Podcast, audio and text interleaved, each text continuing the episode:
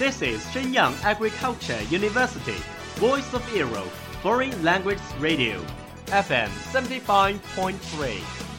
这里是沈阳农业大学时代之声外文广播，调频七十五点三兆赫。 Travel around the Western world, get through your English channels, broaden your horizon. Welcome to E. VOE.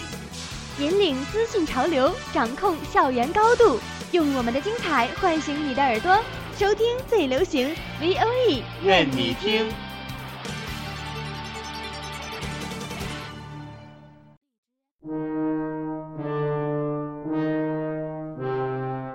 Hello, my lovely audience. Welcome back to our Screen Age. Hi, I'm Timothy. What kind of film do you like during a leisure time? I usually choose some comfortable movies, such as affectionate movies or some comedies.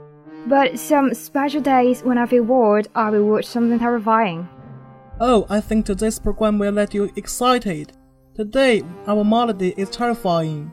Whoa, I almost can't wait to hear it. Now, let's start.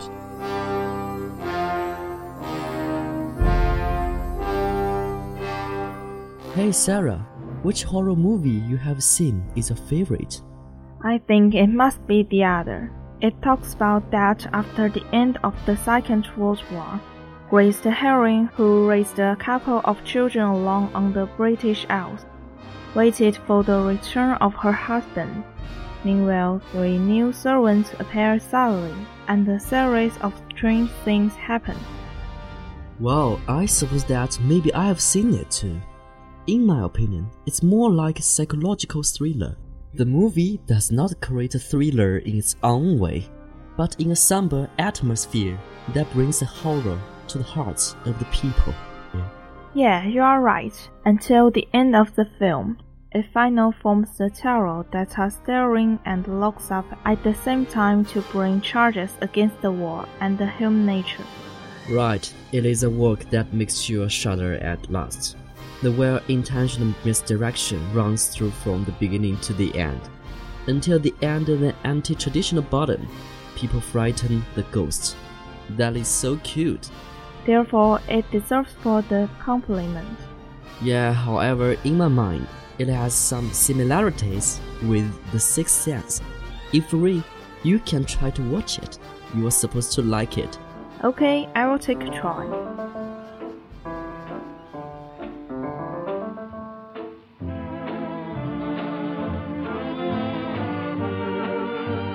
I watched a horror movie with my best friend a few days ago, and it scared my best friend to death. You went to the horror movie again. What if? Yeah, it's Happy Death Day. You are so interested in horror movie, but what is called Happy Death Day? It's a good movie, and the name is very interesting. It's too interesting. What story does it tell? Terry was murdered on her birthday, woke up alive the next morning, and was murdered again and again until she found her killer. It is so amazing. This find killer at last. She surely found it. You can't imagine who the killer is. Find out if you are interested. You know what? There is a new horror movie about released it recently, which is called A Quiet Place. Since you like horror movies, you should go see it. It sounds very cool. What does it tell? The film tells a story of a family with two surviving children who come to the countryside to avoid monsters. They communicate in sign language and spend their days carefully. And then what happened to them? Huh, then you can go to the movie theater yourself. It really succeeded in attracting my interest. The film was released in China on May 18, 2019. I'll be remembering you, whatever else. Vivian, have you ever seen the trailer of Blumhouse Truth or Dare? A new horror film directed by Jeff Wadlow. Of course, I have. The film obviously getting a trailer to go with Insidious. You play truth or dare, and if you refuse the truth or dare, you die.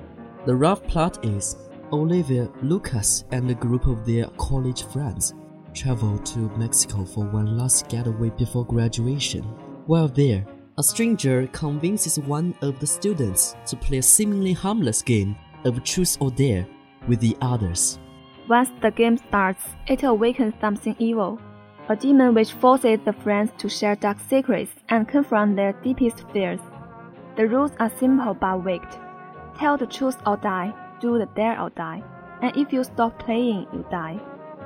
If you want to know why horror was so huge in 2018, that's my theory. These films are newish, mostly original, and usually not targeted at nostalgic adults, but rather at today's kids. So, yeah, apples and oranges, perhaps. But Happy Death Day is arguably more relatable to today's kids than Transformers The Last Knight. I think Happy Death Day and Blumhouse Truth or Dare the gap in terms of being seen at just the right age and inspire fandom accordingly, and I can't wait to watch it in the cinema.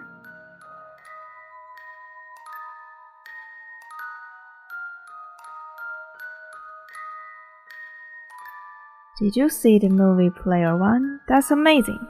And the tributes to The Shining also reminds me of the feelings I had before. You have seen The Shining too. Of all the movies and TV shows which are featured on Supernatural, The Shining is one of the most often mentioned and referenced. Yes, it is a 1980 feature film by Stanley Kubrick, based on the novel of the same title by Stephen King. Here is the story. Jack has taken his family to an isolated inn so he can finish his novel. His young son Danny has creepy visions of the past and future events at the hotel. And another character referred to this gift as The Shining, hence the title. Jack becomes influenced by a supernatural presence and descends into madness, eventually turning on his family in a murderous siege. Kubrick's genius on The Shining is to exploit everything artificial and awkward about the film to create extreme tension. The performances are strange and artificial and uncomfortable, has none of the usual horror atmosphere. There's also a document about it called Room 237. In case you don't understand the weird spots in the film, that is also a masterful work.